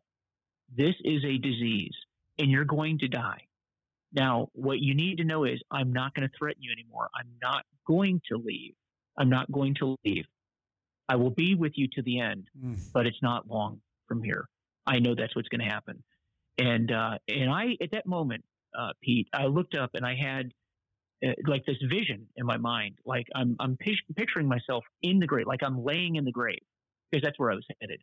And I had two different scenarios, and one was I could see my wife and my kids standing over the grave, and it's just them. There's no one else and my son looking down into the grave and saying, What a shame. What a shame. That man could have done so much for his family, his country, his community, but he pissed it away. And then the other vision was my family and people around the grave. And everybody's sad. And then my son says, This is not a time to be sad. This is a celebration of life. Because if you want to know how to live life, he just did it. He overcame his disease and his demons. And he went on to do great things for his family, his community, and his country. And if you want to know how to live life, folks, that's how you do it right there. And I, that's when I made the decision that I wanted to, that's what I wanted. I want, I, I kind of pictured the rest of my life by looking at the end of my life and what did I want people to say about me when I was gone. And that has been the driving motivator to get me into recovery. And it was not easy that first year was very, very difficult. And if you're in your first year of Man, recovery, know I got that a huge smile. Difficult. That's an incredible story. I just got to stop right? you for a second. That's unbelievable. But so you, yeah. want you mentioned your first year. What was the hardest thing about you for your first year that you were about to say? Uh, the physiological pull. Uh, your body is healing. Your brain is healing. You're getting your vitamins, minerals. You're get, there's a lot of physiology physiology that needs to correct itself, and your brain needs to correct itself. And I think that that pull, like that obsession to drink, is still there. And for me, it took about a year and a half for much of that to go away. But you have to remember, it never completely goes away, ever, ever. But like the constant draw, like where it was a daily battle, like the the desire to drink every day occurred in the beginning, which I don't experience, and you probably don't experience anymore. Mm-hmm. Um, no, I don't. Now that's the danger too. The danger is you can let your guard down. But in the early days, it was that pull, and so I was I was on Antabuse, uh, which is the drug that makes you get sick if you drink on it. I was taking GABA, uh, yeah, a lot of GABA multi heavy multivitamins, you know, stuff like that to get everything re-regulated. Sleep, getting my sleep patterns back. Uh, but you know what? Um, so I drank one last time after that, uh, and I'll tell people that. How, that how long? I how had- long between like when you were sober and you put some time together and then you drank again? Uh, when I left that hospital room, I think it was about a day, a day. Okay. And then, but here's here's what happened. yeah. Uh, they put me on Antabuse, and I remember I'm in the bedroom and I snuck a beer, and my wife walked in and she looked at me. She goes, "You drank, didn't you?" And I'm like, "No. What would make you say that?" And she would say, "She said, come here, dumbass." And I went in the bathroom. She said, "Look in the mirror," and my face was beet red. She said, "You took Antabuse and you drank on it. You're a dumbass." She goes, "Have a good night." And if you know anything about Antabuse, it was not a good night. But that, Pete, was August 11th of 2012. And so I consider the next full day, 24 hours, is my sobriety date because that was the first full 24 hours of no alcohol. And um, that was it, August 12th. That's also my wedding anniversary. And I've not had any alcohol uh, since then. What It's are, in, in this coming August, it'll be 10 years. what are some of the things that's just an amazing story and and I think you did a great job whether on purpose or not about the theme was your wife throughout a lot of it. Mhm. She kept appearing um and like you said she was there to the very end like she told you. Mhm. What do you tell somebody that's in her shoes today dealing with a guy like you in August of 2012? Well, I will say that everybody's story is different. And so uh, the unfortunate part is not everybody gets sober. You and I both know that. Um, try not to give up, you know, before the miracle happens. Try to stick in there. But I will say this that you do have to protect yourself. And if you're in an abusive relationship, under no circumstances should you stay in an abusive relationship. Uh, having said that, also, people have a right to do what they're going to do. And my wife told me, and, and if you, you can listen to my podcast where my wife actually tells her version of the story that I just told you. And what she, the conclusion she came Recovery to recovery is possible. Recovery is possible. yeah, recovery is of the possible is the podcast. Yeah. And she is episode number one and episode 100. So the, the two, uh, you know, but she tells the story. And one of the things that she had decided was that um, now we're, we're religious people, my wife and I, I are, right? My wife is very, very religious. And, and so she, to her, it, it was a marriage vow. And she struggled with this. Like, what do I do? He's abandoned me, you know. What you know, and she she had resolved herself that unless I was a physically abusive to her, she was not going to leave but it also did not mean that she needed to be present for the self destruction. So her plan was to not divorce, but to leave and just live separate from me. Mhm. Now that ended up not happening, but um, so if anybody, if you're the spouse, know that this is progressive. It's a disease. It does not mean that your loved one doesn't love you. They do love you. It's just that they have a brain, they have a disease that has hijacked their brain, and there is a solution for it but they have to be directed to that solution and they have to accept that solution. And all arrows, all fingers need to point to that solution. All, every discussion needs to be to the solution. And don't badger the person. To, you know, no amount of badgering, nagging, complaining is going to do anything.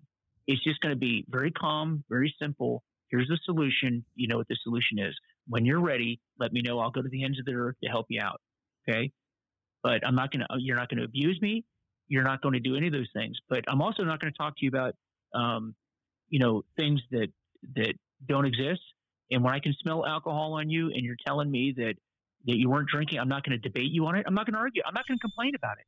It is what it is. I'm not stupid. I smell it. You're drinking and um, you know you know what the solution is let me know when you're ready I mean, that's kind of an oversimplified Yeah, way no, of, that was. of I thinking think of it. that's what we try to do is get keep it simple for for people. I, uh, last thing for for you before I got to let you go. What is- Mhm. what do you tell people that are struggling? What is I mean, uh, now you're becoming not only is your experience spanning a decade, but you're this is now your craft, and you're somebody who is terribly bright and had great success. What do you tell people based on all this knowledge uh, and experience? What do you tell people that are going through it today that are struggling and just can't stop and but they want to? They're at that point that you were at. Well, I for me the difference was the disease model of it. As long as I thought that what I was doing was something, it was a moral issue. It was a defined whether I was a good or a bad person. It never meant anything to me, and I never had uh, progress. Once I understood and was taught the disease model of addiction, and that it was something that I had no control over, a that made sense to me, and b it took the pressure off of being a good or a bad person. Because after all, I love my wife. I love my children. I love, you know, there's other people in my fa- my life that I I love. It wasn't that I knew, and I knew intuitively that that had nothing to do with it, but I couldn't understand why I kept drinking. And I heard it said to me once. I think it was in treatment that I heard this that. You know, here in Virginia, when things start to bloom, I have horrible allergies. So I get snot and I cough and I wheeze and all those kinds of things. And I remember this counselor said to me, So imagine if I said to you, Hey, Mike, you know what the problem is? You know why you have those allergies? Because you don't love your wife. You don't go to the gym enough. You don't take care of your body. You don't spend time with your kids. And you would look at me and go, What the hell does that have to do with anything? And the answer is nothing. And he goes, It's the same with addiction. It has absolutely nothing to do with it. You, your body has a reaction. You have allergies. Webster's definition of an allergy is the body having an abnormal reaction to a substance. You, with alcohol, are having an abnormal reaction to a substance. So what do you do? You avoid the sus- substance. It's easy. You don't have uh, any issues when you don't drink.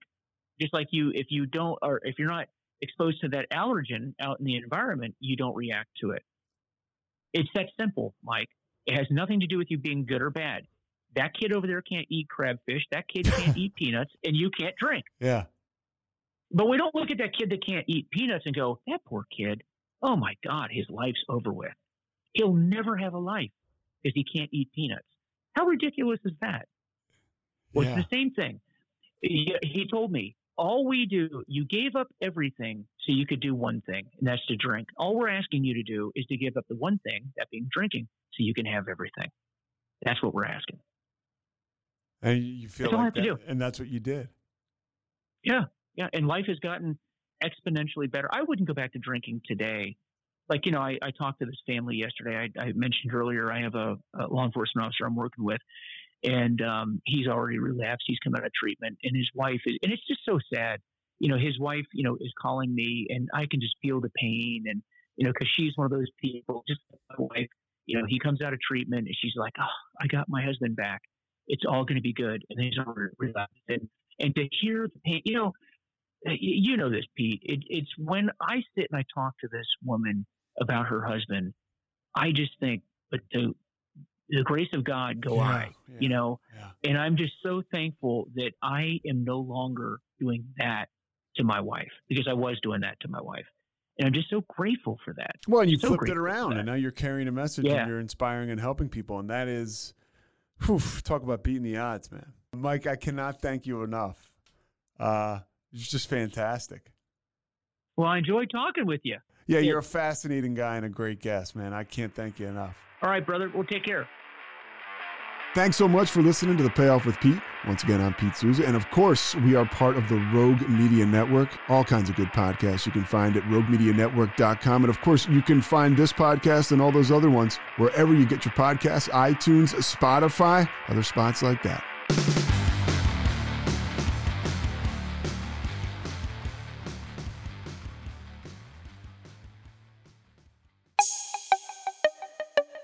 This has been a Rogue Media podcast.